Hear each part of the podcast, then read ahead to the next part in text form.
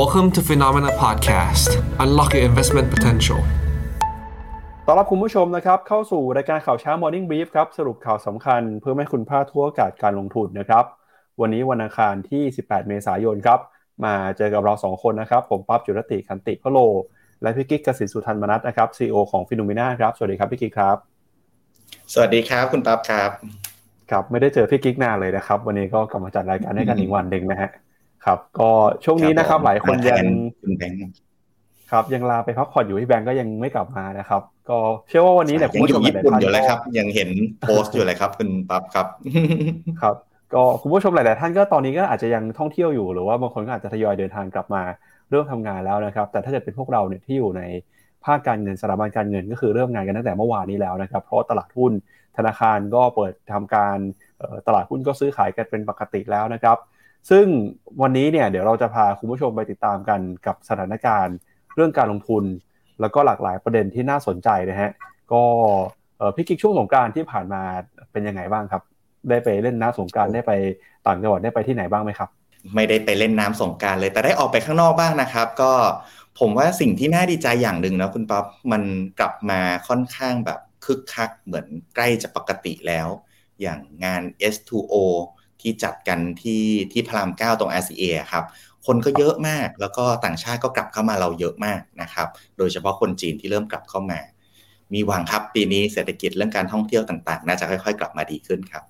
ครับอ่าแต่อย่างไรก็ตามนะครับ มีสิ่งที่อยากให้คุณผู้ชมช่วงนี้เนี่ยเรามาระวังหน่อยแล้วก็ต้องรักษาสุขภาพกันด้วยนะครับ ก็คือเรื่องของโควิดครับ ดูเหมือนว่าตัวเลขผู้ติดเชื้อโควิดเนี่ยจะค่อยๆ ปรับตัวสูงขึ้นมา เมื่อเปรียบเทียบกับช่วงก่อนหน้านี้แล้วนะครับ ก็อาจจะไม่ได้สูงจน กลายเป็นปัญหาใหญ่ที่ทำให้หลายคนต้องกังวลแต่อย่างใด แต่ตัวเลขที่ปรับตัวเพิ่มสูงขึ้นมานี้เนี่ยก็ถือว่าเป็นตัวเลขที่เราต้องระมัดระวังกันนะครับ เพราะว่าตัวเลขผู้ติดเชื้อล่าสุดนะครับในสัปดาห์ที่ผ่านมาเนี่ยตั้งแต่วันที่ 9 ถึง 15 เมษายน อันนี้คือในช่วงของเทศกาลสงกรานต์พอดีเลยนะครับทางกระทรวงสาธารณสุขก็บอกว่า มีการพบผู้ติดเชื้อใหม่ประมาณ 435 รายครับตัวเลขนี้เนี่ยสูงกว่าสัปดาห์ก่อนประมาณ 7 เท่าตัวเลยนะครับ แล้วก็ตอนนี้ผมก็เริ่มเห็นเพื่อนๆ หรือว่าใครที่อยู่ในโซเชียลมีเดียเนี่ยเริ่มออกมาบอกว่าตอนนี้ติดเชื้อโควิดกันบ้างแล้วนะครับ ก็เป็นความวิตกกังวลนะครับ ที่เราจะเห็นว่าตัวเลขผู้ติดเชื้อเนี่ยกำลังเดินหน้านะครับ ปรับตัวเพิ่มสูงขึ้นมาเรื่อยๆ ตอนนี้ก็อยากให้คุณผู้ชมนะครับระมัดระวังแล้วก็ดูแลรักษาสุขภาพมาด้วยนะครับ ถ้าเห็นอาการไม่ดีมีไข้หรือว่ามีอาการคล้ายๆโควิดก็ลองตรวจดูนะครับ ถ้าเกิดเป็นก็ รักษากันตามระบบไป ตอนนี้การเป็นโควิด ก็ไม่ได้เป็นเรื่องที่น่ากังวลแล้วนะครับ เพราะหลาย ๆ คนก็ฉีดวัคซีนกันไปเป็นส่วนใหญ่แล้วนะครับพี่กิ๊กครับคุณปับครับ ก็หลังจากสงการเนาะก็โควิดที่ติดอยู่ในกรุงเทพนะครับ ก็มีการแพร่กระจายสู่หลายๆจังหวัดตามที่กลับบ้านกันเนาะก็หวังว่าทุกคนจะปลอดภัยนะครับ แล้วก็อย่างที่คุณปั๊บเรียนว่ายาเดี๋ยวนี้เนี่ยพัฒนาขึ้นไปเยอะแล้ว คนที่ติดก็ไม่ได้อาการหนักเหมือนเมื่อก่อนแล้วนะครับ ครับข่าวในวันนี้นะครับพาคุณผู้ชมไปดูกันกับหลากหลายเรื่องราวนะครับ ไม่ว่าจะเป็นเรื่องของสถานการณ์ในเกี่ยวเเรื่องที่เกี่ยวข้องกับเศรษฐกิจนะครับสัปดาห์นี้เนี่ยเป็นสัปดาห์ที่มีการประกาศผลประกอบการกันของบริษัทจดทะเบียน วันจันทร์ที่ผ่านมานะครับอาจจะไม่ได้มีบริษัทใหญ่ๆประกาศงบกัน แต่ตั้งแต่วันนี้เป็นต้นไปเนี่ยคืนนี้นะครับโอ้โหมีหลายบริษัทสำคัญมากเลยครับไม่ว่าจะเป็น Bank of America นะครับสัปดาห์ที่แล้วหุ้นในกลุ่มแบงก์ใหญ่สหรัฐหลายตัวออกมาผลประกอบการดีกว่าคาด เพราะว่าอัตราดอกเบี้ยที่เพิ่มสูงขึ้นมานะครับก็ทำให้มีรายได้จากการปล่อยกู้เพิ่มมากขึ้น รวมไปถึงนะครับคนจำนวนมากเนี่ยที่กังวลกับปัญหาแบงก์ขนาดกลางขนาดเล็ก ก็มีการถอนเงิน ย้ายเงินไปฝั่งในแบงก์ใหญ่แบงก์ใหญ่ก็ได้ประโยชน์ไปด้วยนะครับ เดี๋ยวเราจะมีผลประกอบการของ Goldman Sachs นะครับ Bank of America ประกาศงบกันในค่ำคืนนี้ แล้วก็มีหุ้นในกลุ่มเทคโนโลยียักษ์ใหญ่อย่าง Netflix นะครับ ก็ประกาศงบในคืนนี้ด้วยเช่นกันครับ วันพุธนะครับมีหุ้นของ Tesla ครับหุ้นของ IBM นะครับที่จะประกาศผลประกอบการกันมี ASML ด้วยนะฮะส่วนวันพฤหัสเนี่ยก็เป็น semiconductor ที่ใหญ่ที่สุดของไต้หวันนะครับอย่าง TSMC ครับแล้วก็วันศุกร์ก็มี P&G นะครับอะสัปดาห์นี้ก็ยังเป็นสัปดาห์ที่มีความสำคัญกับการประกาศผลประกอบการอยู่ครับ นอกจากนี้ในประเด็นข่าวนะครับก็มีตั้งแต่เรื่องของ GDP จีน ซึ่งในเช้านี้เนี่ยประมาณ9โมงกว่าๆนะครับจีนจะประกาศตัวเลข GDP แล้วครับตลาดเฝ้ารอกันนะครับว่า GDP ไตรมาสหนึ่งของปีนี้ จะเติบโตอยู่ที่ระดับประมาณ 4%ซึ่งถือเป็นตัวเลขที่สูงนะครับกว่าไตรมาสก่อนหน้าด้วย แล้วก็เป็นตัวเลขที่ขยับขึ้นมา ใกล้กับเป้าหมาย 5%ของจีน โดยอะไรก็ตามเนี่ยนะครับหลายคนคาดว่าในปี 2 ปีนี้จีนจะกลายเป็นมหาอำนาจทางเศรษฐกิจอีกครั้งหนึ่ง เพราะว่าเศรษฐกิจจีนจะเติบโตนะครับเข้ามาช่วยหนุนนำทำให้เศรษฐกิจโลกฟื้นตัว โดยบางเจ้านะครับนักวิเคราะห์บางสำนักเนี่ยออกมาบอกว่าเศรษฐกิจของจีนเนี่ยนะครับจะเติบโตแล้วก็ทำให้เอเชียเนี่ยแข็งแกร่ง แซงหน้าทั้งในสหรัฐแล้วก็ในญี่ปุ่นด้วยนะครับขณะที่สถานการณ์นะครับเรื่องของเงินเฟ้อเนี่ยยังคงเป็นปัจจัยที่น่ากังวลครับ เราจะมาติดตามกันกับมุมมอง ทั้งจากฝั่งของ ECB นะครับธนาคารกลางยุโรป แล้วก็รวมไปถึงประธานเฟดสาขาริชมอนด์เนี่ยที่ออกมาบอกว่าตอนนี้อยากจะเห็นเฟดนะครับใช้นโยบายการเงินเข้มงวดต่อไป เพราะว่ายังไม่เห็นหลักฐานครับที่เงินเฟ้อจะลงมาแตะระดับ 2%ซึ่งเป็นเป้าหมายของเฟดในระยะเวลาอันใกล้นี้ ก็ทำให้ตลาดตอนนี้นะครับคาดหวังว่า จะมีการขึ้นดอกเบี้ยอีก 25 basis point ในการประชุมนะครับเดือนพฤษภาคมที่จะถึงนี้นะครับเอาอยัางไงเดี๋ยวเรามาติดตามกันนะครับกับตัวเลขเศรษฐกิจแล้วก็ประเด็นข่าวที่น่าสนใจนะครับ วันนี้คุณผู้ชมนะครับกลับมาทำงานแล้วเนี่ยไปเที่ยวไหนกันมาช่วงสงการที่ผ่านมาเป็นยังไงกันบ้าง พิมพ์ข้อความเข้ามาพูดคุยเข้ามาเล่าให้เราฟังหน่อยนะฮะวันนี้เราก็อยู่คุณผู้ชมนะครับ วิเคราะห์เรื่องของเศรษฐกิจมาอัปเดตสถานการณ์ให้กับคุณผู้ชมเหมือนเดิมนะครับก็หมุนเวียนกันไปครับช่วงที่พี่แบงค์ลาเนี่ยก็มี พี่กิ๊กนะครับแล้วก็ก่อนหน้านี้ก็มีพี่เจษมีพี่หยงมีพี่พีทนะครับก็เรียกได้ว่าสัปดาห์สองสัปดาห์เนี่ยวนกันมาครบทุกคนเลยนะฮะอบอุ่นทีเดียวครับงั้นเดี๋ยวเรามาดูกันกับตัวเลขเศรษฐกิจกันก่อนนะครับเริ่มต้นกันที่ตัวเลขตลาดหุ้นสหรัฐเมื่อคืนนี้กันครับท่าคืนที่ผ่านมานะครับดัชนีดาวโจนส์ตลาดหุ้นสหรัฐครับปรับตัวบวกขึ้นมาได้ 0.3%เคลื่อนไหวอยู่ที่ระดับ 33,987 จุด S&P 500 บวกขึ้นมา 0.33%นะครับมาปิดที่ระดับ 4,151 จุด ส่วนดัชนี NASDAQ บวกขึ้นมา 0.28%ครับ มาอยู่ที่ 12,157 จุด ส่วนหุ้นขนาดกลางขนาดเล็กนะครับ Russell Small Cap 2,000 บวกขึ้นมา 1.2%แล้วก็ตอนนี้นะครับดัชนี Wix Index ซึ่งเป็นตัวที่วัดค่าความผันผวน ความกังวลของตลาดก็เดินหน้าปรับตัวลงมาอย่างต่อเนื่อง ล่าสุดนะครับเคลื่อนไหวอยู่ที่ระดับประมาณ 17 จุดฮะก็สะท้อนว่าตลาดนะครับลดความกังวลในช่วงเดือนนะครับจากสถานการณ์นะครับไม่ว่าจะเป็นเรื่องของ ภาคการเงินที่ประสบกับปัญหาสภาพคล่อง หรือแม้กระทั่งเรื่องการเดินหน้าขนมเบี้ยของธนาคารกลางสหรัฐเนี่ยตอนนี้ตลาดก็มองว่าเป็นเรื่องที่สามารถคาดเดาได้นะครับ แล้วก็ตอนนี้สิ่งที่ตลาดให้น้ำหนักมากที่สุดก็คือ การประกาศผลประกอบการของบริษัทจดทะเบียน โดยพ้องยิ่งหุ้นในกลุ่มธนาคารพาณิชย์นะครับที่ประกาศงบกันไปในวันศุกร์ส่วนใหญ่ก็ออกมาได้ดีนะครับไม่ว่าจะเป็นหุ้นของ JP Morgan นะครับหุ้นของ Wells Fargo แล้วก็ BlackRock นะครับส่วนใหญ่ก็ออกมาดีราคาหุ้นก็ปรับตัวบวกขึ้นมาได้ค่อนข้างดีทีเดียวครับ ครับผมก็ในช่วงนี้นะครับสิ่งที่ต้องจับตามองหลักๆ ก็คือเรื่องผลประกอบการของแบงค์เนี่ยแหละครับ เรามีเริ่มกับเรื่องแบงค์ตั้งแต่ SVB Bank เนาะแล้วก็ล่าสุดเนี่ยคุณ Warren Buffett ก็ออกมาบอกอีกว่าเรื่องแบงค์ในสหรัฐเนี่ยยังไม่จบต้องติดตามต่อเนื่องนะครับ เพราะฉะนั้นในวันนี้งบทั้งแบงค์เอ่อ Goldman Sachs แล้วก็ BNY Mellon เนี่ย ที่ออกมาเนี่ยเราก็ติดตามกันนะครับ น่าจะมีผลกับตลาดพอสมควรครับคุณปั๊บครับครับมาดูแผนที่หุ้นเมื่อวานนี้กันหน่อยฮะเมื่อวานนี้มีหุ้นตัวหนึ่งที่ปรับตัวลงมา สีแดงค่อนข้างเข้มเลยก็คือหุ้นของ Google ฮะเอ่ออัลฟาเบตนะครับบริษัทแม่ของ Google เนี่ยเมื่อวานนี้ราคาหุ้นติดลบไปประมาณ 2.66%ครับหลังจากที่มีข่าวสำคัญนะครับว่าซัมซุงเนี่ยซึ่งเป็นผู้ผลิตโทรศัพท์มือถือยักษ์ใหญ่ของเกาหลีใต้ ออกมาเปิดเผยว่าอาจจะพิจารณาเปลี่ยนนะครับโปรแกรม Search Engine ที่เป็น default ของเครื่องเนี่ย จากเดิมที่ใช้ Google นะครับในการค้นหาข้อมูล จะเปลี่ยนเป็น Bing ของ Microsoft ครับทำให้ตอนนี้เนี่ย Google กำลังถูกท้าทายนะครับ หลังจากช่วงต้นปีที่ผ่านมาเนี่ยก็ Microsoft นะครับราคาหุ้นปรับตัวขึ้นมาอย่างร้อนแรง จากกระแสเรื่องของ AI Chatbot ChatGPT นะครับตอนนี้เนี่ยทาง Google เองก็กำลังจะพัฒนาแชทบอทของตัวเอง แต่ก็ยังถือว่าประสิทธิภาพนะครับยังสู้ ChatGPT ไม่ได้ แล้วก็ตอนนี้เนี่ยเรื่องของ Search Engine เอง ก็กำลังถูกแซงตีตื้นขึ้นมานะครับจาก Bing ด้วยนะครับเดี๋ยวเราจะมาวิเคราะห์กันหน่อยว่า Google จะมีทางออกยังไงได้บ้างนะครับแล้วก็เมื่อวานนี้นะครับหุ้นที่ปรับตัวบวกขึ้นมาได้ดี ก็คือหุ้นในกลุ่มสถาบันการเงินนะครับ Berkshire Hathaway เมื่อวานนี้บวกขึ้นไป 1.27% Bank of America บวกขึ้นมาได้ 2.8 นะครับ Wells Fargo เมื่อวานนี้บวกไปต่ออีก 4%ครับแล้วก็ JP Morgan นะครับก็ยังบวกขึ้นมาได้นะครับ Charles Schwab บวกขึ้นมา 3.9 นะครับแล้วก็หุ้นในกลุ่มสถาบันการเงินตัวอื่นนะครับ เอ่อมอร์แกนซารีบวกขึ้นมาเกือบ3%ฮะส่วนหุ้นในกลุ่มเทคนะครับเคลื่อนไหวอยู่ในกรอบแคบๆ แล้วก็ติดลบไป 2 ตัวคือ Meta ที่ติดลบไป 1.1%แล้วก็ Google ติดลบไป 2.6 นะครับหุ้นในกลุ่มสถาบันการเงินบวกขึ้นมาได้หุ้นในกลุ่มพลังงานเมื่อวานนี้ติดลบไปเพราะราคาน้ำมันปรับตัวลงมา แล้วก็ที่น่าสนใจหนึ่งตัวคือเทสลาครับเทสลาบวกขึ้นมาได้ 1.1%นะครับแม้ว่าช่วงนี้จะมีข่าวเรื่องของแรงกดดัน จากการทำสงครามราคา ในอุตสาหกรรมรถยนต์ไฟฟ้าทั้งจากในฝั่งของจีนเอง หรือว่าในฝั่งของสหรัฐอเมริกาเองก็ตามครับพี่กิกครับเอาละครับมาดูต่อนะครับ กับตลาดหุ้นของยุโรปบ้างครับ เมื่อวานนี้ตลาดหุ้นของยุโรปนะครับดัชนีที่สำคัญปิดไปเนี่ยดัคเยอรมนีนะครับติดลบไป 0.1%ฟูซี่ร้อยอังกฤษนะครับบวกขึ้นมาได้ 0.1%ส่วน CAC 40 ของฝรั่งเศส ย่อลงไปนะครับ 0.28%ครับขณะที่ Euro Stoxx 50 นะครับติดลบไป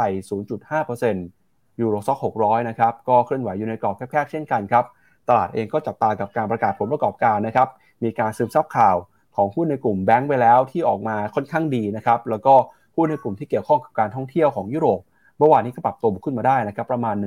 1.5%หุ้นในกลุ่มเหมืองแร่บวกขึ้นมาได้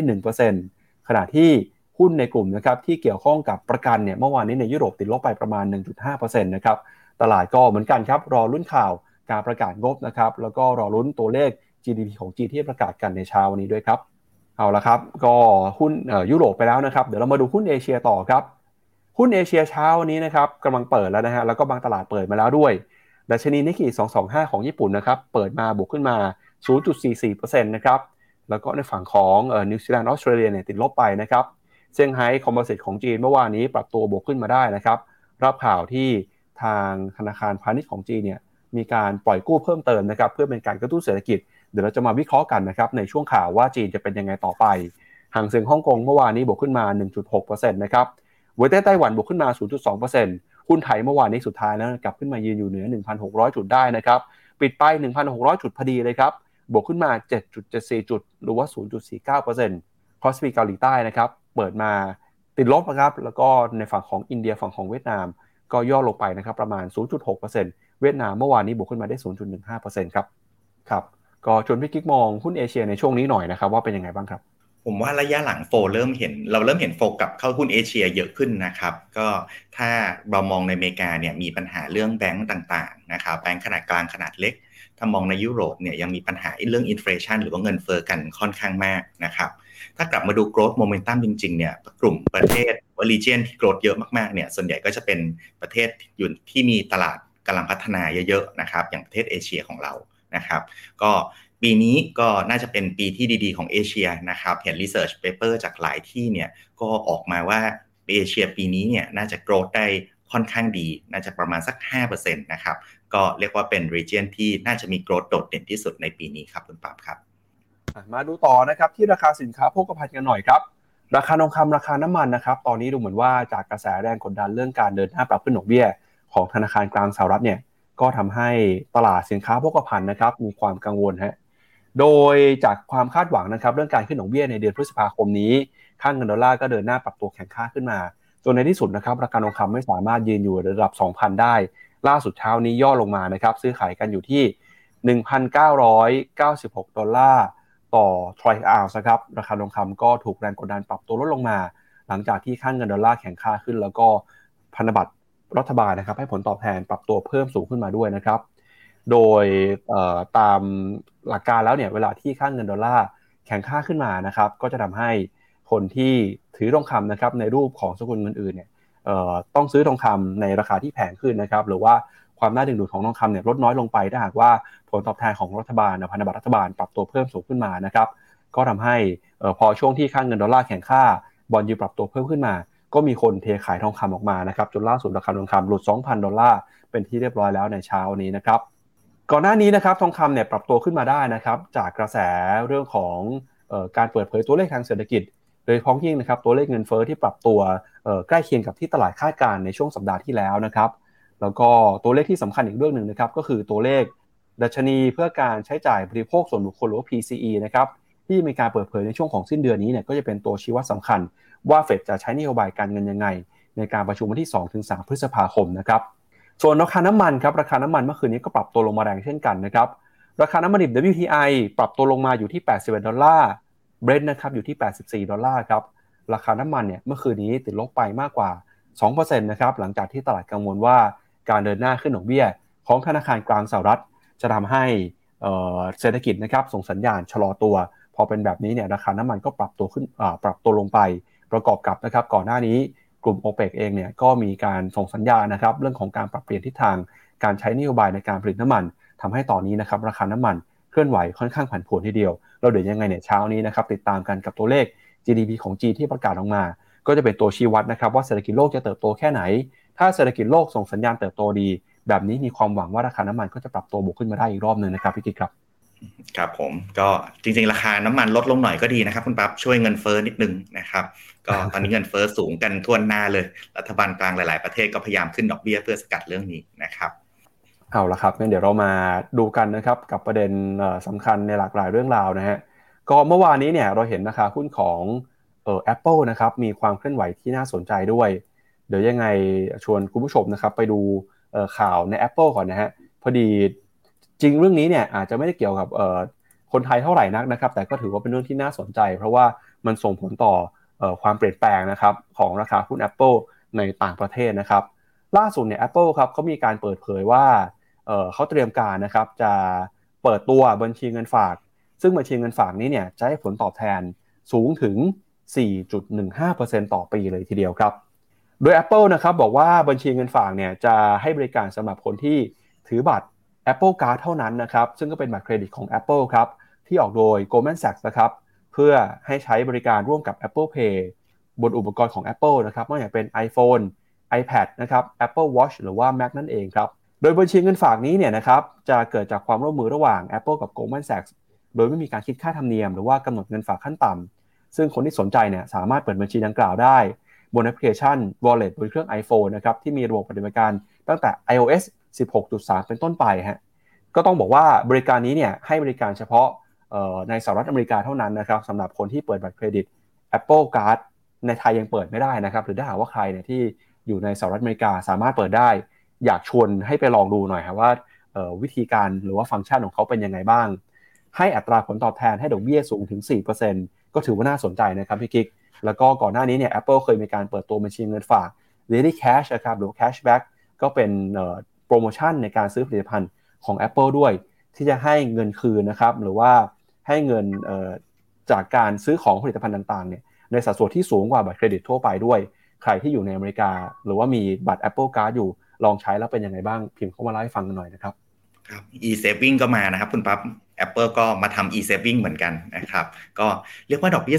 4.15%เนาะเป็นดอกเบี้ยที่คนไทยยังรู้สึกว่าดอกเบี้ยตรงนี้มันค่อนข้างสูงเลย ถ้าเป็นคนที่อยู่ในสหรัฐอเมริกาเนี่ยผมเชื่อว่าดอกเบี้ยตรงนี้เตะตาแน่นอนนะครับ น่าสนใจนะครับว่า Apple จะเอาเงินที่ระดมจากเงินฝากเนี่ยเอาไปทำอะไรต่อนะครับ พอไปอยู่ที่ธนาคารปุ๊บเนี่ยผมว่าต้นทุนของเงินก้อนนี้อยู่ที่ 4.15%เพราะฉะนั้นธนาคารที่บริหารเงินก้อนนี้เนี่ยควรที่จะบริหารให้ได้ดอกผลมากกว่า 4.15%ตรงนี้น่าสนใจครับคุณปั๊บว่า next step ของเงินก้อนนี้จะเป็นยังไงต่อนะครับ ครับ อะแล้วก็เช้าวันนี้นะครับเดี๋ยวจะมีการประกาศตัวเลขเศรษฐกิจสำคัญก็คือ GDP ของจีนนะครับเดี๋ยวเรามาดูกันหน่อยฮะว่าตลาดมองเรื่องนี้ยังไงบ้าง แต่ที่แน่ๆคือเมื่อวานนี้เนี่ยตลาดหุ้นจีน ปรับตัวบวกขึ้นมาได้ค่อนข้างดีนะครับมากกว่า 1%ครับหลังจากที่ธนาคารกลางออกมาประกาศอัดฉีดเงิน เพื่อเสริมสภาพคล่องในระบบธนาคารนะครับโดยเมื่อวานนี้ธนาคารกลางของจีนออกมาประกาศอัดฉีดเงินมากกว่า 1.7 แสนล้านหยวนนะครับหรือกว่า 25,000 ล้านดอลลาร์เข้าสู่ระบบธนาคารนะครับ ดยดำเนินการผ่านโครงการเงินกู้ระยะกลางของ LMF นะครับที่อัตราดอกเบี้ยคือ 2.75%โดยเป็นอัตราดอกเบี้ยที่ไม่ได้เปลี่ยนแปลงจากเดือนที่แล้วนะครับแล้วก็เป็นการคงอัตราดอกเบี้ย MLF ติดต่อกัน 8 เดือนแล้วครับซึ่งก็สอดคล้องกับการที่นักวิเคราะห์คาดการณ์เอาไว้นะครับว่าการอัดฉีดเงินในรอบนี้เนี่ยยังคงเป็นมาตรการสำคัญที่จีนย้ำจุดยืน ในการกระตุ้นเศรษฐกิจนะครับผ่านการใช้นโยบายการเงิน นโยบายการคลัง แล้วก็ตอนนี้เนี่ยยอดรวมนะครับการอัดฉีดเงินสุทธิในระบบเศรษฐกิจของจีน ก็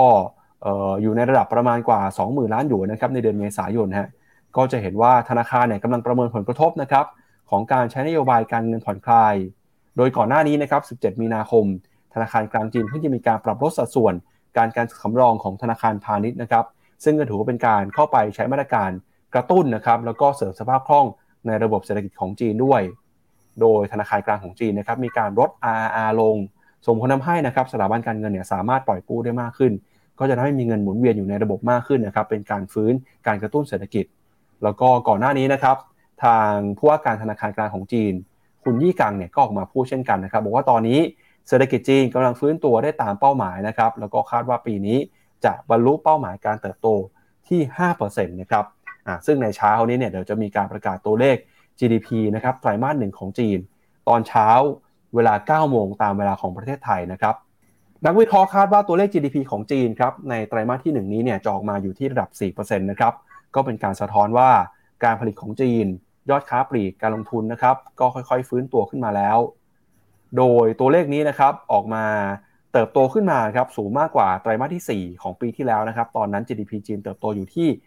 2.9%ไตรมาสหนึ่งปีนี้จะเติบโต4เนี่ยก็จะเติบโตขึ้นมาอย่างค่อนข้างมีนัยสำคัญเลยทีเดียวครับ แล้วก็ถ้าหากว่าเศรษฐกิจจีนสามารถเติบโตได้เกินกว่า 4%นะครับไตรมาสที่ 2 ไตรมาสที่ 3 ไตรมาสที่ 4 เติบโตเกินกว่า 5%ก็จะทำให้สุดท้ายแล้วเนี่ยจีนสามารถบรรลุเป้าหมาย การเติบโตเศรษฐกิจนะครับ 5%ตามที่รัฐบาลตั้งเป้าหมายไว้นะครับ โดยข้อมูลที่ทำให้ตลาดเชื่อมั่นว่า GDP จีนรอบนี้จะเติบโตขึ้นมาได้ดีเนี่ยก็มีตั้งแต่ตัวเลขนะครับผลผลิตในภาคอุตสาหกรรม ที่ตลาดคาดว่าจะเพิ่มขึ้นมาด้วย ยอดค้าปลีกนะครับที่ก็จะปรับตัวขึ้นมาด้วยนะครับทำให้ตอนนี้เนี่ยหลายคนเริ่มกลับมามีมุมมอง มีความหวังนะครับกับการฟื้นตัวของตลาดหุ้นจีนนะครับแล้วถ้าหากว่าตัวเลข GDP ออกมา เติบโตได้ใกล้เคียงกับระดับ 4 หรือว่าเกินกว่า 4%ในเช้านี้ ก็จะน่าส่งผลให้นะครับหุ้นจีนตอบรับข่าวแล้วก็ถือเป็นข่าวที่ดีต่อตลาดหุ้นจีนในเช้านี้ด้วยครับพี่กิ๊กครับผมก็การ recovery ของประเทศจีนนะครับก็เป็นเรียกว่าเป็นข่าวฮอตในช่วงนี้ครับคุณปั๊บที่ทุกคนเนี่ยก็จับตากันกลับมาของประเทศจีนอีกครั้งหนึ่งนะครับถ้าเรามองดูตัวเลขเศรษฐกิจต่างๆ ของประเทศจีนเนี่ย แบ่งเป็น2ออย่างนะครับ คือภาคการบริโภคแล้วก็ภาคการผลิตเนี่ยเราจะเห็นว่าการ recovery ครั้งนี้มันค่อนข้างมีความ healthy หรือว่าค่อนข้างแข็งแรงนะครับ อย่างภาคการผลิตเนี่ย PMI ต่างๆ ของประเทศจีนวันนี้กลับมาเกินกว่าระดับ 50 กันแล้ว ซึ่งแปลว่าโรงงานต่างๆ กลับมาผลิตสินค้าและบริการอีกครั้งหนึ่ง ภาคการบริโภคก็มีการ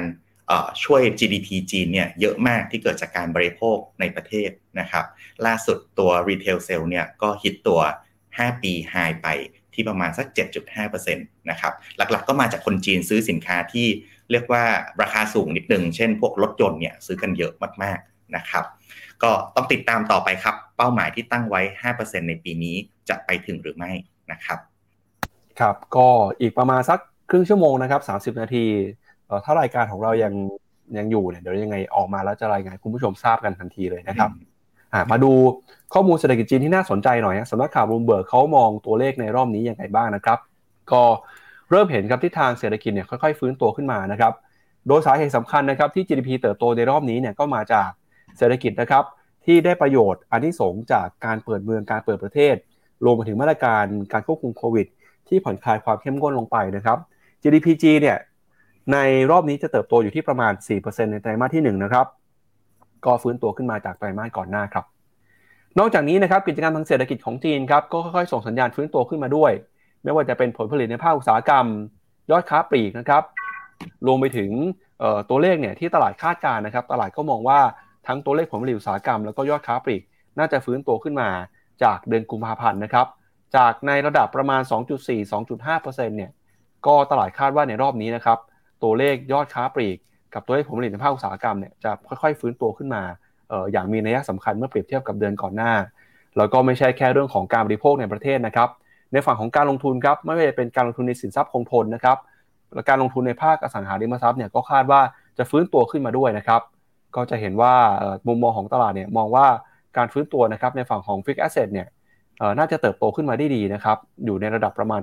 5% แต่อะไรก็ตามนะครับ ตลาดก็ยังจับตารอดูว่าภาคอสังหาริมทรัพย์ของจีน จะฟื้นตัวขึ้นมาได้อย่างแข็งแกร่งตามที่รัฐบาลจีนอยากจะให้เป็นหรือเปล่าครับ ครับผมก็ติดตามกันต่อเนื่องนะครับสำหรับตัวเลขต่างๆ ของเศรษฐกิจในประเทศจีนนะครับ ก็ค่อยๆดีขึ้นครับคุณปั๊บล่าสุดนี้ก็เปิดให้เราเข้าไปเที่ยวในจีนกันได้แล้วนะครับเผื่อใครยังยังไม่ได้ทำวีซ่าจีนไปทำได้นะครับ ครับ ไปดูต่อครับกับคาดการณ์ของบลูเบิร์กนะครับก็มองว่า GDP ในไตรมาสที่1เนี่ยอย่างที่ตลาดบอกว่าจะเติบโต 4%นะฮะแล้วก็ Bloomberg Consensus ครับประเมินว่าตัวเลข GDP ในปี 2023 เนี่ยถ้าหากว่าออมองคาดการณ์ถึงปัจจุบันนะครับก็น่าจะเติบโตอยู่ในระดับประมาณใกล้เคียงกับ 5%ก่อนที่ในปี 2024 นะครับจะเติบโตอยู่ในระดับประมาณ 5.2%นะครับอันนี้ก็เป็นประเด็นเรื่องของจีนนะครับที่ จะประกาศตัวเลข GDP ในเช้านี้เดี๋ยวยังไงรอติดตามข้อมูลสำคัญกันนะครับ แล้วก็ความหวังนะครับเรื่องของเศรษฐกิจจีนที่เติบโตขึ้นมาในรอบนี้เนี่ยทำให้หลายคนครับเชื่อว่าจะเข้ามาทำให้บรรยากาศการลงทุนของโลกนะครับค่อยๆ ฟื้นตัวขึ้นมาด้วยฮะก็เดี๋ยวระหว่างนี้นะครับชวนพี่กิ๊กไปเปิดเว็บไซต์ Finnomena หน่อยครับไปดูกองทุน top pick สำคัญของ Finnomena นะครับที่เป็นกองทุนที่แนะนำลงทุนในจีนเนี่ยก็คือกองทุน K China แล้วก็ KT A share นะครับไปเปิดดูในเว็บไซต์ Finnomena เอ่อ slash fund นะครับว่าเป็นยังไงบ้าง ระหว่างนี้ผมจะอัปเดตให้คุณผู้ชมเพิ่มเติม ถึงมุมมองนะครับของ Morgan Stanley เลยที่มองว่าถ้าเศรษฐกิจจีนฟื้นตัวขึ้นมาได้อย่างแข็งแกร่งเนี่ยนะครับก็จะเข้ามาหนุนนำทำให้เศรษฐกิจของเอเชียเติบโต แล้วก็มีโอกาสนะครับที่เศรษฐกิจของเอเชียจะขึ้นมาแซงหน้าร้อนแรงเป็นอันดับที่1นะครับแซงหน้าเศรษฐกิจสหรัฐแล้วก็เศรษฐกิจของยุโรปด้วยครับ Morgan Stanley นะครับออกมาประเมินแนวโน้มเศรษฐกิจของเอเชียปีนี้ มีโอกาสที่จะขยายตัวแซงหน้าสหรัฐแล้วก็แซงหน้ายุโรปนะครับ โดยได้แรงหนุนมาจากอุปสงค์ภายในประเทศ ภายในภูมิภาคที่แข็งแกร่งครับ นักเศรษฐศาสตร์เอเชียของ Morgan Stanley นะครับออกมาระบุว่า ปัจจัยที่ทำให้คิดว่าเศรษฐกิจของเอเชีย ซึ่งรวมไปถึงญี่ปุ่นนะครับจะขยายตัวแซงหน้าสหรัฐแล้วก็ยุโรปก็คือ อุปสงค์ภายในประเทศที่เติบโตขึ้นมาอย่างแข็งแกร่ง โดยจีนเนี่ยนะครับถือว่าเป็นประเทศที่เศรษฐกิจร้อนแรงเติบโตเป็นอันดับที่ 1 ได้แรงหนุนมาจากการฟื้นตัวที่ค่อนข้างราบรื่น เพราะการเปิดประเทศนะครับ รวมไปถึงได้รับการสนับสนุนนโยบายจากรัฐบาล ทั้งภาคการเงินและภาคการคลังครับ โดยมอร์แกนซารีบอกนะครับให้จับตาเศรษฐกิจของประเทศขนาดใหญ่ในเอเชียอีก 3 ประเทศ ก็คืออินโดนีเซีย อินเดีย แล้วก็ญี่ปุ่นนะครับที่เห็นสัญญาณการฟื้นตัวของภาคการบริโภค ที่แข็งแกร่งเช่นกัน โดยอะไรก็ตามนะครับทาง Morgan Stanley ก็ประเมินว่า จีนเนี่ยจะเติบโตนะครับร้อนแรงในปีนี้แล้วก็เศรษฐกิจของเอเชีย จะเติบโตแซงหน้าสหรัฐก็ยุโรป ประมาณ5%นะครับในสิ้นปีนี้ด้วย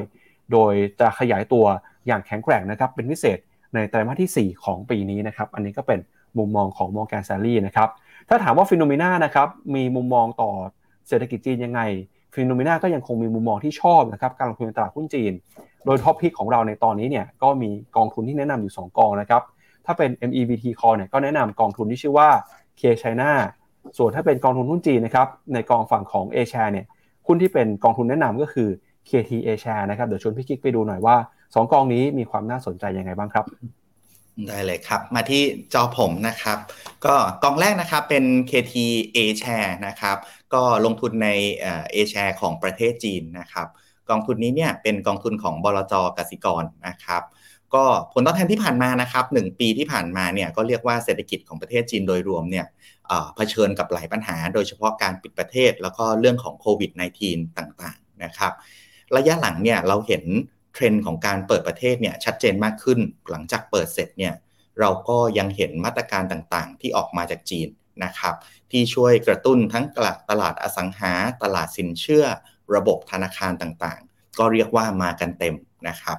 ตั้งแต่ต้นปีมาเนี่ยก็ เรียกว่าติดลบอยู่นิดน้อย นิดหน่อยนะครับประมาณ 2%นิดๆแต่ว่าถ้าดูระยะในระยะสั้นมากๆเนี่ยเช่น 1 เดือนที่แล้วเนี่ยเริ่มกลับมาบวกได้แล้วนะครับก็ตัวเอแชในจีนก็ยังเป็นกองที่เราแนะนำต่อไปนะครับก็ไปดูกันต่อนะครับ จากนี้แล้วเนี่ยเราก็จะเห็นนะครับว่ามุมมองของการเติบโตเศรษฐกิจของจีนในรอบนี้เนี่ยทำให้หลาย ๆ คนนะครับมีมุมมองว่าเศรษฐกิจโลกก็จะได้รับอันนี้สงเติบโตขึ้นมาด้วยนะครับ มาดูความคิดเห็นของ IMF กันหน่อยครับหลังจากที่ก่อนหน้านี้นะครับออกมาปรับประมาณการการเติบโตเศรษฐกิจของจีนครับล่าสุดเนี่ย IMF ก็ออกมาบอกว่าเศรษฐกิจโลกนะครับในถึง5ปีข้างหน้าจนถึงปี 2028 จะได้รับอนนี้สงนะครับจากเศรษฐกิจของจีนครับโดยเศรษฐกิจของจีนเนี่ยจะกลายเป็นเครื่องยนต์หลักนะครับที่หนุนนำทำให้เศรษฐกิจโลกเติบโต โดยสัดส่วนของเศรษฐกิจจีนต่อ GDP โลกนะครับเนี่ยถ้าเกิดมองเป็นพอชั่นนะฮะก็จะเห็นว่า จีนเนี่ยจะอยู่ในระดับประมาณ 22%ครับ ปรับตัวขึ้นมานะครับ แล้วก็สหรัฐอเมริกาอยู่ที่ประมาณ 11%ก็ถือว่าจีนนะครับมีสัดส่วนที่หนุนนำการเติบโตของเศรษฐกิจโลก มากกว่าสหรัฐอเมริกาประมาณ 1 เท่าตัวเลยทีเดียว ส่วนอินเดียนะครับอยู่ที่ 12.9%อินโดนีเซีย 3%เยอรมนี 2%ตุรกีญี่ปุ่นนะครับก็อยู่ที่ประมาณ 2%เช่นกันครับ โดยเขาบอกว่าในอีก 5 ปีข้างหน้านะครับเศรษฐกิจของจีนแล้วก็อินเดียเนี่ยจะกลายเป็นเครื่องจักรสาคัญนะครับที่เข้ามา หนุนนำทำให้เศรษฐกิจโลกเติบโต แล้วก็เศรษฐกิจของประเทศในฝั่งของสหรัฐอเมริกา แล้วก็ยุโรปนะครับอาจจะลดความสำคัญนะครับในการเป็นเครื่องจักรผลักดันการเติบโตเศรษฐกิจโลก โดยเราจะเห็นนะครับถ้าดูจากภาพนี้เนี่ย 75%ครับของการเติบโตเศรษฐกิจโลกจะมาจากประเทศนะครับเพียงแค่ประมาณ 20 ประเทศเท่านั้นนะครับในประเทศที่เป็นขนาดใหญ่สำคัญ 4 ประเทศเนี่ยก็คือ จีน อินเดียสหรัฐ แล้วก็อินโดนีเซียครับ ส่วนในกลุ่ม G7 นะครับก็จะมีสัดส่วนที่รองลงมานะครับแล้วก็มีเยอรมนีญี่ปุ่นสหรัฐอาณาจักรฝรั่งเศสนะครับที่ถือว่าเป็นหนึ่งในประเทศที่เข้ามาช่วยหนุนนำแต่ก็มีสัดส่วนน้อยกว่าในฝั่งของจีนนะครับถ้าไปดูนะครับตั้งแต่ปี 2020 เนี่ยเราจะเห็นว่าในกลุ่ม BRICS นะครับเริ่มมีสัดส่วนครับ contribution หรือว่าสัดส่วนที่เข้ามาสนับสนุนการเติบโตของเศรษฐกิจโลกแซงหน้ากลุ่ม G7 ไปแล้วนะครับ แล้วก็ภายในปี 2028 เนี่ย กลุ่มต่างๆ เหล่านี้นะครับจะเข้ามามีบทบาทสำคัญฮะโดยกลุ่ม G7 เนี่ยนะครับจะถูกลดบทบาทความสำคัญไปในเรื่องของการกระตุ้นการเติบโตเศรษฐกิจโลก แต่กลุ่ม BRICS นะครับจะเข้ามามีความสำคัญมากกว่าแทนที่นะครับแล้วก็ตอนนี้นะครับถ้าดู GDP รายประเทศเนี่ยในปี 2023 Bloomberg Consensus ก็ประเมินว่า GDP ของโลกจะเติบโตอยู่ในระดับ 2.4%ส่วนปี 2024 จะเติบโตอยู่ในระดับ 2.8%แล้วก็ในยุโรปนะครับปีนี้โต60.6 สหรัฐปีนี้โต 1.1 จีนเนี่ยปีนี้โตแข็งแกร่งนะครับบูมเบิร์กมองให้เติบโตถึง 5.3%เลยฮะ ก็สูงกว่าที่รัฐบาลจีนตั้งเป้าหมายไว้ว่าจะโตอยู่ 5%นะครับ แล้วก็ ACX Japan ครับ 5%ส่วนไทยนะครับ ปีนี้นักวิเคราะห์มองไว้เติบโต 3.7 ปีหน้าโต 3.8%ครับพี่กิ๊ก แล้วก็ที่น่าสนใจคือเวียดนามครับ เวียดนามเนี่ยดูเหมือนว่าจะเติบโตมากที่สุดเลยนะครับ ถ้าดูจากภาพที่เราแสดงให้เห็นนะครับ เวียดนามตลาดคาดปีนี้จะโต 6 ปีหน้าโต 6.6%เลยครับ ครับก็ยังดีนะครับที่เราเห็นประเทศไทยยังยังเป็น forecast ในเชิงบวกอยู่นะครับ คุณปาครับเมื่อกี้ผมพูดผิดไปนิดนึงครับ KT China เนี่ยเป็นกองของบลจกรุงไทยนะครับ แล้วก็ Master Fund เนี่ยเป็นของ Backlog นะครับ ส่วนอีกกองหนึ่งที่เราแนะนำเนี่ยคือ K China นะครับบลจที่บริหารเนี่ยคือบลจกสิกร แล้วก็ Master Fund เนี่ยเป็นกองทุนของ JP Morgan นะครับก็จากประเด็นนะครับเรื่องของ จีนไปแล้วเนี่ยเดี๋ยวจะพาคุณผู้ชมไปดูต่อนะครับ ในเรื่องของสถานการณ์เงินเฟ้อหน่อยฮะว่าตอนนี้เนี่ยตลาดมองเรื่องของเงินเฟ้อเป็นยังไงบ้างนะครับ ในฝั่งของ ECB ครับแม้ว่าเศรษฐกิจจีนเนี่ยจะกลับมามีความสำคัญมากขึ้น ในช่วงนับจากนี้เป็นต้นไปนะครับ แต่ก็ตามถ้าหากว่าจีนยังคงมีความขัดแย้งนะครับกับสหรัฐอเมริกาอยู่เนี่ยก็มีความเสี่ยงนะครับว่าเศรษฐกิจโลกอาจจะไม่ได้ดีขึ้นตามที่ IMF ประเมินไว้ก็ได้นะครับ ล่าสุดนะครับทางประธานธนาคารกลางยุโรปนะครับหรือว่าคุณคริสตินลากานะซึ่งคุณคริสตินลากาเนี่ยอดีตก็เป็นผู้อำนวยการของ IMF ด้วยนะครับออกมาเตือนครับว่าความขัดแย้งระหว่างจีนกับสหรัฐเนี่ยอาจจะส่งผลทาให้เศรษฐกิจโลกอ่อนแอ แล้วก็ภาวะเงินเฟ้อนะครับเดินหน้าปรับตัวสูงขึ้นมาอย่างต่อเนื่องนะครับคุณคริสตินลากาประธานธนาคารกลางยุโรปออกมาบอกนะครับว่า การแบ่งฝักแบ่งฝ่ายในการทำสงครามการค้าระหว่างการสงครามเศรษฐกิจระหว่างจีนกับสหรัฐเนี่ยนะครับ จะเป็นตัวที่ทำให้เศรษฐกิจโลกสั่นคลอน โดยจะส่งผลทำให้เงินเฟ้อปรับตัวสูงขึ้นมานะครับ เศรษฐกิจโลกจะส่งสัญญาณอ่อนแอด้วย โดยข้อมูลทางเศรษฐกิจนะครับย้อนกลับไปในช่วงปี 1900 เนี่ยจะแสดงให้เห็นว่าความเสี่ยงทางภูมิรัฐศาสตร์ มักจะนำไปสู่ภาวะเงินเฟ้อที่ปรับตัวเพิ่มสูงขึ้นมาอย่างรุนแรงเสมอนะครับ โดยระหว่างที่ต้องรับมือกับภาวะเงินเฟ้อครับ ประเทศต่างๆ เนี่ยก็พยายามจะงดหรือว่ามีการใช้มาตรการทางการค้ากีดกันคู่แข่งนะครับ แล้วก็ส่งผลทาให้ ตัวเลขเงินเฟ้อเนี่ยปรับตัวเพิ่มสูงขึ้น และที่สำคัญในตอนนี้นะครับยุโรปเนี่ยมีการพึ่งพาเรื่องของแร่หายากจากจีนหรือ Rare Earth ประมาณ 98%ในการผลิตคอมพิวเตอร์แล้วก็โทรศัพท์มือถือ เพราะฉะนั้นเนี่ยนะครับถ้าหากว่าห่วงโซ่อุปทานของโลกจะประสบกับภาวะชะงักงัน จากปัญหาภูมิรัฐศาสตร์ ก็จะมีเงินเฟ้อนะครับ ปรับตัวขึ้นไปแตะระดับ 5%ในเป้าหมายเวลาอันใกล้นี้นะครับ โดยคุณคริสตินลาการ์ดนะครับ ก่อนหน้านี้เนี่ย ก็เคยเป็นผู้อำนวยการของ IMF มา 8 ปีนะครับก็ย้ำว่านโยบายการเงินของธนาคารกลางยุโรปเนี่ยจะเริ่มเห็นผลนะครับในการต่อสู้กับเงินเฟ้อ โดยจะค่อยๆ เห็นเงินเฟ้อยุโรปปรับตัวลงมานะครับ แล้วก็จะลงมาใกล้เคียงกับเป้าหมายเอ่อ2%ได้ในระยะยาว แต่ตอนนี้ก็ต้องบอกว่ายุโรปเนี่ยเป็นหนึ่งในกลุ่มภูมิภาคนะครับที่เงินเฟ้อสูงเป็นอันดับต้นๆของโลกฮะ หลังจากในเดือนตุลาคมปีก่อนเนี่ยแต่ระดับ 10%นะครับ ตอนนี้ก็ค่อยๆ ทยอยลงมาอยู่ที่ระดับ 6-7%ครับ แล้วก็ในแง่ของการค้าระหว่างประเทศนะครับ ECB ยังบอกด้วยว่าสหรัฐไม่ควรเพิกเฉยต่อบทบาทของค่างเงินดอลลาร์ในการเป็นสกุลเงินหลักของโลกนะครับ แม้ว่าตอนนี้จะยังไม่ถูกท้าทาย แต่ต่อไปเนี่ยค่างเงินดอลลาร์กำลังจะถูกท้าทาย จากรัสเซียจากจีนด้วยนะครับ เพราะฉะนั้นสหรัฐเองก็ต้องมีการบริหารจัดการเรื่องของภาคการเงินนะครับในประเทศด้วย นอกจากนี้นะครับในภาวะเศรษฐกิจโลกที่เผชิญกับปัญหามีความขัดแย้งเนี่ย ทำให้ธนาคารกลางทั่วโลกนะครับจำเป็นต้องใช้นโยบายการเงินเข้มงวด เพื่อเข้ามาควบคุมเงินเฟ้อนะครับ รวมไปถึงนะครับประชาชนที่ได้รับผลกระทบจากเงินเฟ้อเนี่ยก็จะได้รับความเดือดร้อนด้วยเพราะฉะนั้นเรื่องเงินเฟ้อยังคงเป็นเรื่องสำคัญนะครับที่ผู้นำทั่วโลกต้องจัดการแล้วก็ยิ่งมีความขัดแย้งมากเท่าไหร่ ไม่เป็นผลดีต่อเศรษฐกิจโลกมากเท่านั้นครับพี่กิครับ ก็ปัญหาเงินเฟ้อในยุโรปเนาะก็ยังดูค่อนข้างเข้มข้นนะครับ แล้วก็น่าเป็นห่วงพอสมควรนะครับ ล่าสุดเงินเฟ้อในยุโรปออกมาที่ประมาณสัก 6.9%ครับคุณปั๊บก็เรียกว่าเป็นตัวเลขที่สูงอย่างน่าตกใจนะครับ แต่ก็ลดมาจากในอดีตพอสมควรเนาะในสาเหตุของเงินเฟ้อครับ มันไม่ได้มาจากราคาน้ำมันเพียงอย่างเดียว อย่างที่คุณปั๊บเล่าให้ฟังก็คือ ต้นทุนที่ผลิตสินค้าและบริการเนี่ยหลาย ๆ ประเทศไม่สามารถมีวัตถุดิบ พื่อนำมาสร้างสินค้าและบริการได้ทั้งหมด เพราะฉะนั้นการ Import เข้ามาเนี่ยคือส่วนหนึ่งของต้นทุนของสินค้า การกีดกันทางการค้าระหว่างสหรัฐกับจีนทำให้ต้นทุนการ Import วัตถุดิบเนี่ยมันสูงขึ้น และนี่คือหนึ่งเหตุผลหนึ่งในการได้ในการมาซึ่งเงินเฟอ้อที่สูงนะครับ ก็ต้องติดตามกันต่อไปครับ ผมว่าในอนาคตเนี่ยนโยบายการเงินที่รัดกลุ่มจาก ECB ต่างๆ ไม่ว่าจะเป็นเรื่องของการขึ้นดอกเบี้ยต่างๆเนี่ยก็น่าจะนำมาใช้ในอนาคตอันใกล้นะครับ มาดูแนวโน้มเงินเฟอ้อของประเทศสำคัญของโลกหน่อยนะครับว่า นักวิเคราะห์มองยังไงบ้างครับ ล่าสุดนะครับตัวเลขเงินเฟอ้อครับถ้าดูจากรายประเทศเนี่ยจะเห็นว่าสหรัฐอเมริกานะครับตอนนี้เงินเฟอ้อเริ่มส่งสัญญาณชะลอลงมาแล้วครับตัวเลขที่ประกาศไปในสัปดาห์ที่แล้ว CPI อยู่ที่5%นะครับปรับตัวลงมาอย่างชัดเจนเลยครับตั้งแต่ปีที่แล้วนะครับ ส่วนยุโรปครับแม้ว่าตอนนี้นะครับจะหักหัวลงมาครับจากระดับ 10%ในปีที่แล้วเนี่ยตอนนี้อยู่ที่ 6.9% แต่ก็ยังถือว่าเป็นภูมิภาคที่มีเงินเฟอ้อสูงอันดับต้นๆของโลกนะครับแล้วก็จีนครับจีนเงินเฟอ้อประกาศออกมาอยู่ที่ 0.7%ฮะจะเห็นว่าจีนเนี่ยเงินเฟอ้อค่อนข้างต่ำนะครับก็ทำให้หลายคนมีความมั่นใจว่า ถ้าเศรษฐกิจจีนมีปัญหาเนี่ยทางรัฐบาลจีนก็อาจจะมีช่องว่างนะครับในการเข้ามาใช้มาตรการกระตุ้นเศรษฐกิจเพิ่มเติมก็ได้ เพราะว่าเงินเฟอ้อยังคงอยู่ในระดับต่ำนะครับไปดูต่อครับคาดการณ์ของตลาดโลกนะครับเกี่ยวกับการเติบโตเศรษฐกิจโลกในปีนี้ Bloomberg consensus มองปีนี้เศรษฐกิจโลกจะเติบโตอยู่ในระดับ 2.4 ก่อนที่ปีหน้าจะค่อยๆ ขยับขึ้นมาเป็น 2.8%นะครับก็จากประเด็นนะครับเรื่องของเงินเฟ้อในระดับโลกไปแล้วเนี่ยทีนี้เดี๋ยวเรามาดูเงินเฟ้อของสหรัฐอเมริกาหน่อยนะครับแม้ว่าสัปดาห์ที่แล้วครับสหรัฐอเมริกาจะมีการเปิดเผยตัวเลข CPI นะครับออกมาอยู่ในระดับ 5%ฮะ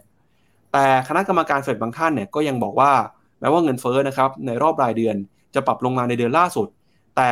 ยังคงต้องการเห็นหลักฐานมากกว่านี้ครับ ที่จะมั่นใจว่าเงินเฟ้อลงมาจริง ๆ นะครับ คนที่ออกมาพูดคือประธานเฟดสาขาริชมอนด์ครับ คุณโทมัสบาคินนะครับ ออกมาบอกว่าอยากจะเห็นหลักฐานเพิ่มเติมครับ เพื่อให้มั่นใจว่าเงินเฟ้อเนี่ยกลับลงมา แต่ระดับเป้าหมายของธนาคารกลางสหรัฐนะครับที่ 2%ครับ โดยตอนนี้นะครับเขายังคงมีจุดยืนที่สนับสนุน ให้ธนาคารกลางสหรัฐ ใช้นโยบายการเงินเข้มงวด ในการควบคุมเงินเฟ้อต่อไปครับ โดยในเดือนพฤษภาคมนะครับ วันที่ 3 พฤษภาคมจะมีการประชุมของธนาคารกลางสหรัฐ ตลาดคาดการณ์นะครับว่าในการประชุมครั้งนี้เนี่ยทางธนาคารกลางสหรัฐจะคงเดินหน้า ใช้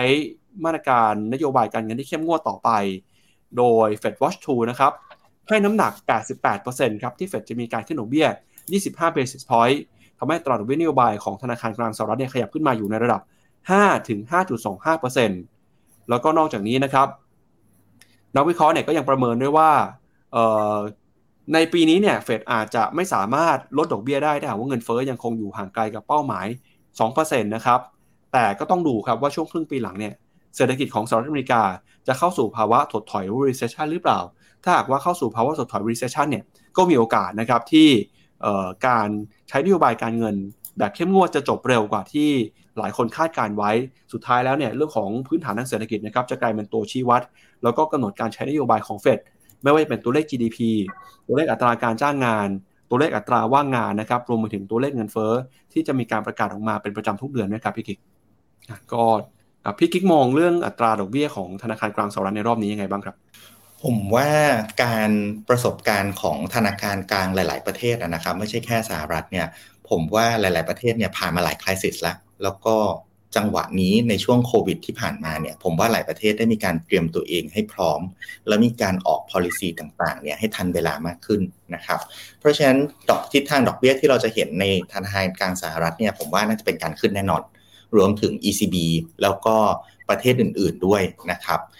ดอกเบี้ยในสหรัฐเนี่ยมันก็เป็นเหมือนกับดอกเบี้ยหลักตัวหนึ่งของโลกแหละเวลาที่มีการปรับขึ้นเนี่ย มันมักจะเป็นการส่งสัญญาณให้ธนาคารกลางประเทศต่างๆเนี่ยค่อยๆ ทยอยปรับขึ้นตามนะครับเพราะฉะนั้นเดือนพฤษภาน่าจะมีการปรับในสหรัฐ น่าจะมีการขึ้นดอกเบี้ยจาก ECB ในยุโรปนะครับแล้วหลังจากนั้นประเทศต่างๆ ก็น่าจะตามมาประเทศไทยเราก็น่าจะ follow เทรนด์นี้เช่นกันครับคุณปั๊บครับ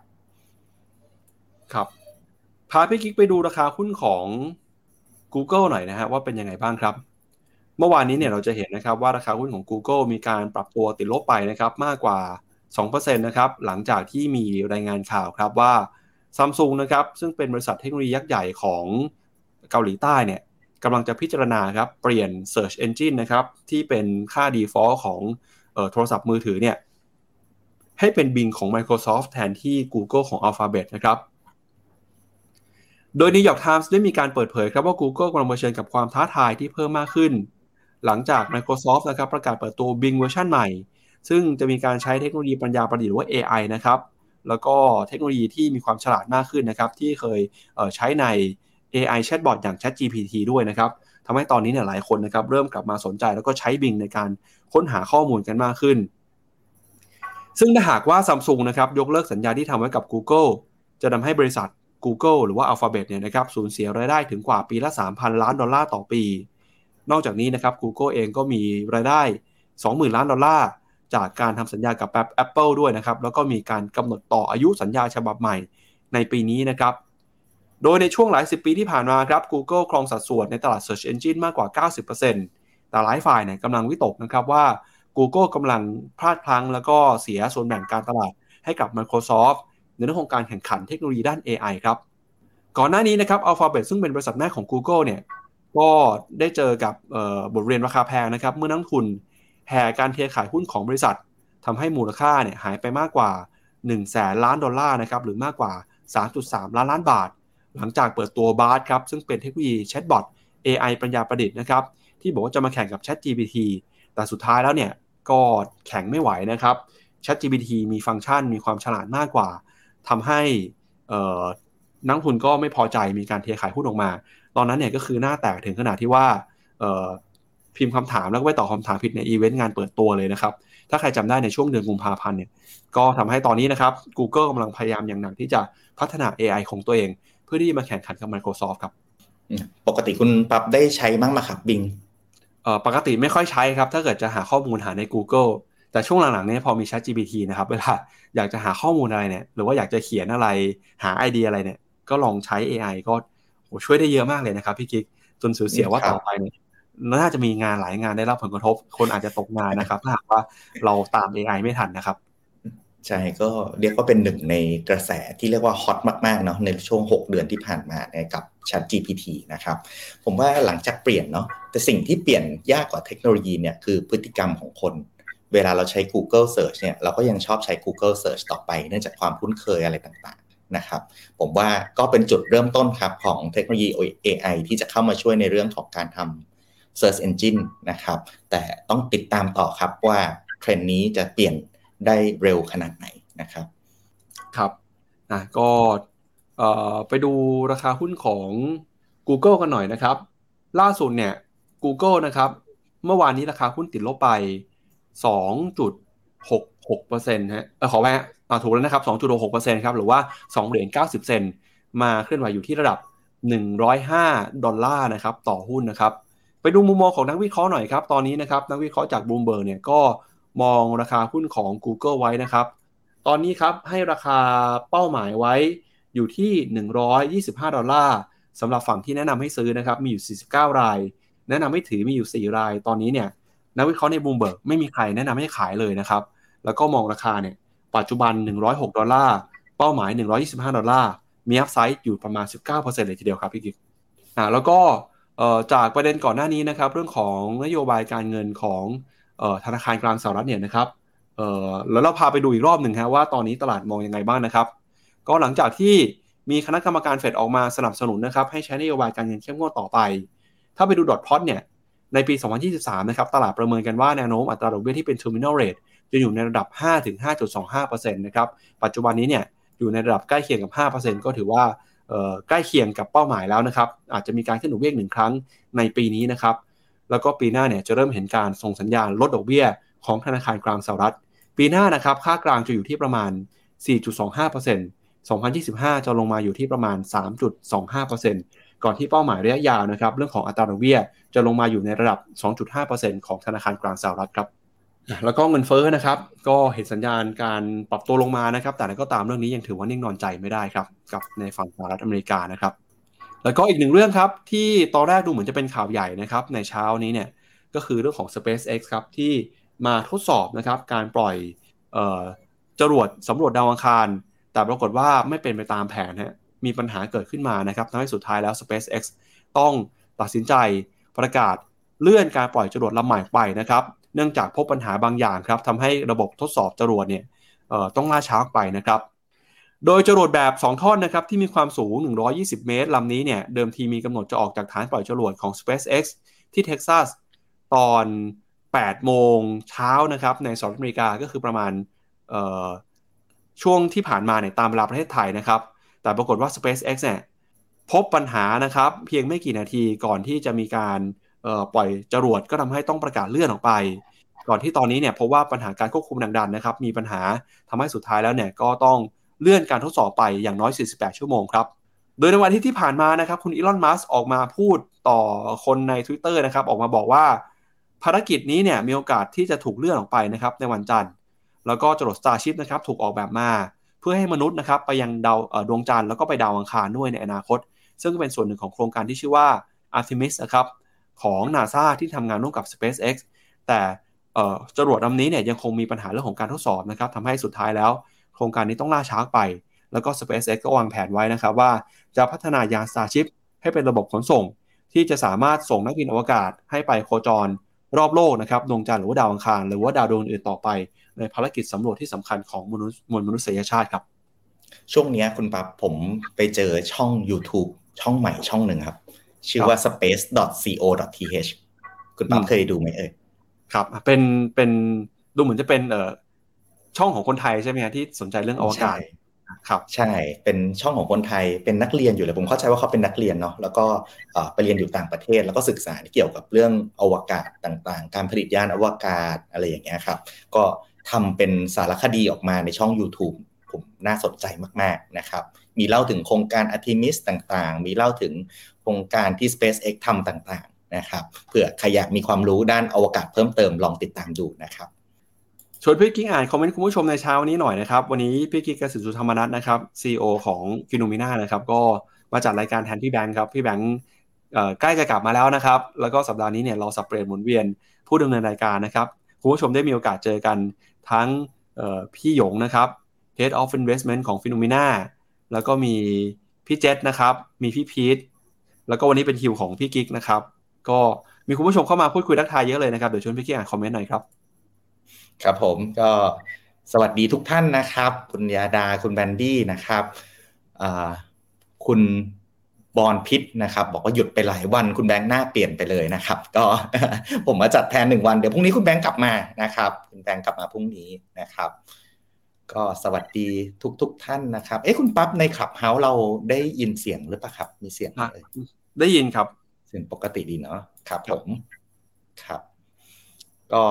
ครับคุณจาวิสบอกว่าแบงก์ไทยบุถูกบีบให้ขึ้นดอกเบี้ยนะครับ แน่นอนนะครับ ก็เราเริ่มเห็นข่าวของธนาคารต่างๆ ในไทยเนี่ย ตอนแรกก็สองจิตสองใจเนาะจะขึ้นเลยหรือเปล่า เราก็เริ่มเห็นแบงก์ในไทยเนี่ยปรับขึ้นตามกันแล้วนะครับกสิกรก็ปรับขึ้นในช่วงสงกรานต์ผมว่าจะวันที่ 13 ทั้งดอกเบี้ยเงินกู้เงินฝากปรับขึ้นทั้งระบบนะครับ ก็เป็นการ action ของธนาคาร กลางของประเทศต่างๆ ตามสหรัฐนะครับ ก็เรียกว่าเป็น policy ที่เหมาะสม แล้วก็ตอบสนองเพื่อป้องกันเรื่องเงินเฟ้อในปัจจุบันนะครับนะครับขออภัยนะครับผมชุดพูดชื่อกองกองทุนผิดไปนะครับ ก็มีหลายท่านเข้ามาขอเรขอบคุณนะครับครับ ก็ประมาณนี้ครับ คุณปั๊บครับนะพอมีคนเก่งอยู่ครับมีคุณผู้ชมถามเรื่องเอัตราดอกเบี้ยนะครับเดี๋ยวเรามาอัปเดตกันหน่อยว่าตอนนี้แนวโน้มอัตราดอกเบี้ยนโยบายแล้วก็อัตราดอกเบี้ยของธนาคารพาณิชย์ในบ้านเราเป็นยังไงบ้างนะครับ หลังจากที่การประชุมในเดือนมีนาคมที่ผ่านมานะครับ29 มีนาคมเนี่ยกรงงก็มีมติขึ้นดอกเบี้ยเอ่อ25 basis point นะครับขึ้นดอกเบี้ยติดต่อกัน 5 ครั้งแล้วทำให้อัตราดอกเบี้ยนโยบายในบ้านเราอยู่ที่ระดับ 1.75%ครับตอนนี้เราก็จะเริ่มเห็นว่าทางสถาบันการเงินนะครับแล้วก็ธนาคารพาณิชย์เนี่ยเริ่มจะเดินหน้าปรับขึ้นอัตราดอกเบี้ยไปแล้ว มีใครขึ้นดอกเบี้ยไปเท่าไหร่แล้ว เดี๋ยวเราลองอัปเดตกันไวๆนะฮะ เริ่มตั้งแต่ทกสนะครับเป็นแบงก์รัฐเนี่ยที่เริ่มมีการขึ้นดอกเบี้ย ทั้งเงินฝากแล้วก็เงินกู้ ตั้งแต่วันที่ 1 เมษายนเป็นต้นมาแล้วนะครับ โดยอัตราดอกเบี้ยนะครับเอ่อถ้าเป็นลูกค้า MRR เนี่ยก็ปรับขึ้นมาเป็น 6.87%ส่วน MLR นะครับขึ้นมาเป็น 5.37%แล้วก็ MOR นะครับขยับขึ้นมาเป็น 6.75%มีผลตั้งแต่วันที่ 1 เมษายนที่ผ่านมาแล้วครับ ขณะที่ SCB นะครับก็มีการประกาศขึ้นดอกเบี้ยทั้ง 2 ขาเลยครับทั้งฝั่งของเงินฝาก แล้วก็ฝั่งของเงินกู้นะครับโดยปรับเพิ่มอัตราดอกเบี้ยเงินฝากสูงสุดถึง 0.3%แล้วก็มีการปรับขึ้นอัตราดอกเบี้ยเงินกู้ด้วยนะครับ โดย MRR นะครับก็ขยับขึ้นมาเป็น 6.8% MLR อยู่ที่ 6.6 แล้วก็ MOR อยู่ที่ 7.1 นะครับก็มีผลตั้งแต่วันที่ 6 เมษายนที่ผ่านมา ส่วนทอสนะครับก็ประกาศขึ้นดอกเบี้ยเช่นกันครับ โดยมีการขึ้นดอกเบี้ยเงินฝากออมทรัพย์นะครับฝากประจำเป็น 0.05 ถึง 0.4%ต่อปี แล้วก็มีการปรับขึ้นดอกเบี้ยเงินกู้ 0.25%นะครับมีผลตั้งแต่วันที่ 10 เมษายนที่ผ่านมา ธนาคารออมสินนะครับก็มีการขึ้นดอกเบี้ยเงินกู้ทุกประเภทเลยครับ ตอนนี้เนี่ยในฝั่งของ MLR อยู่ที่ 6.65% MOR 6.49 แล้วก็ MLR อยู่ที่ 6.45 6.75 นะครับ ก็ถือว่าปรับขึ้นมา ตั้งแต่วันที่ 10 เมษายนแล้วนะครับ ส่วนดอกเบี้ยเงินฝากอยู่ที่ระดับ 0.05 ถึง 0.4 นะครับ แล้วก็ SME Bank นะครับ ก็มีการขึ้นดอกเบี้ยมาตั้งแต่วันที่ 1 เมษายน ธนาคารกรุงเทพนะครับ ขึ้นดอกเบี้ยตั้งแต่ช่วงก่อนสงกรานต์แล้ว 11 เมษายนนะครับ ก็ประกาศขึ้นมานะครับ MLR อยู่ที่ 6.65 ส่วน MOR ก็เป็น 7.1 แล้วนะครับ MRR อยู่ที่ 6.85 นะครับ ส่วนดอกเบี้ยเงินฝากเนี่ย ทางธนาคารกรุงเทพก็บอกว่า เงินฝากสะสมทรัพย์นะครับ จาก 0.5%ต่อปี ก็ขยับขึ้นมาเป็น 0.55 อัตราดอกเบี้ยเงินฝากประจำนะครับ ก็ขยับขึ้นมาเฉลี่ย 0.1 ถึง 0.15%ครับ ส่วนกสิกรไทยนะครับขึ้นไปในช่วงสงกรานต์ครับ โดยมีการปรับขึ้นดอกเบี้ยเงินฝากเนี่ยสูงสุดถึง 0.35%ส่วนดอกเบี้ยเงินกู้นะครับก็มีขยับตั้งแต่ 25 basis point นะครับ ก็ MLR ครับกสิกรตอนนี้อยู่ที่ 6.82 MOR อยู่ที่ 7.14 แล้วก็ MRR อยู่ที่ 6.85 แล้วก็ตั้งแต่วันที่ 17 เมษายนนะครับที่ผ่านมาเนี่ยก็มี Exim Bank นะครับมีการขึ้นดอกเบี้ยเงินกู้ด้วย ส่วนธนาคารกรุงไทยบอกว่าตอนนี้นะครับยังไม่รีบครับบอกว่าจะขอพิจารณาสถานการณ์กลไกตลาดก่อน ถ้าหากว่ามีการปรับขึ้นดอกเบี้ยจากธนาคารกลางเนี่ยทางธนาคารกรุงไทยนะครับก็อาจจะต้องปรับขึ้นตาม แต่ตอนนี้ยังไม่มีการประกาศแต่อย่างใดนะครับ ขอเราดูสถานการณ์ก่อน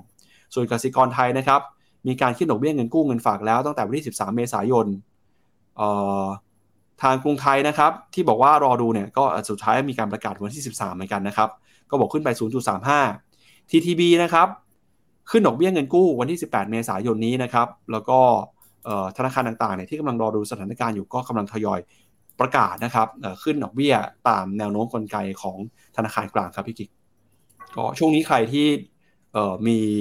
การกู้ยืมเงินนะครับ อาจจะต้องพิจารณาเรื่องของต้นทุนทางการเงินสักหน่อยนะว่าอัตราดอกเบี้ยที่เพิ่มสูงขึ้นมาเนี่ยจะส่งผลกับการทำธุรกิจ หรือว่าการใช้ชีวิตของเรายังไงนะครับแล้วก็ถ้าขายที่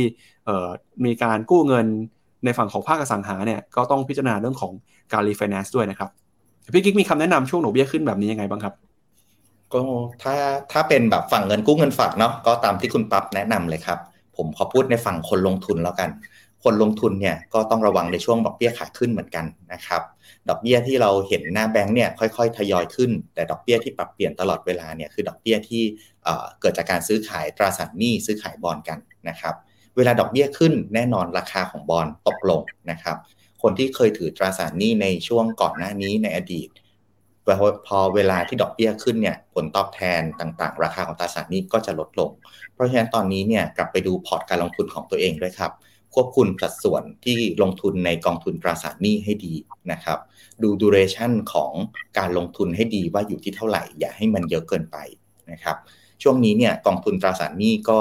มีกองหนึ่งที่ฮอตฮิตแล้วเราก็แนะนำมาตลอดนะครับ ก็คือกอง u g i s ขีด N ของบลจ UOB นั่นเองนะครับ ถ้าใครสนใจก็อยู่ในเมพคอลด้วยครับคุณปั๊บ ถ้าใครสนใจก็สามารถติดตามบทความต่างๆ เกี่ยวกับกองทุน u g i s N ได้นะครับ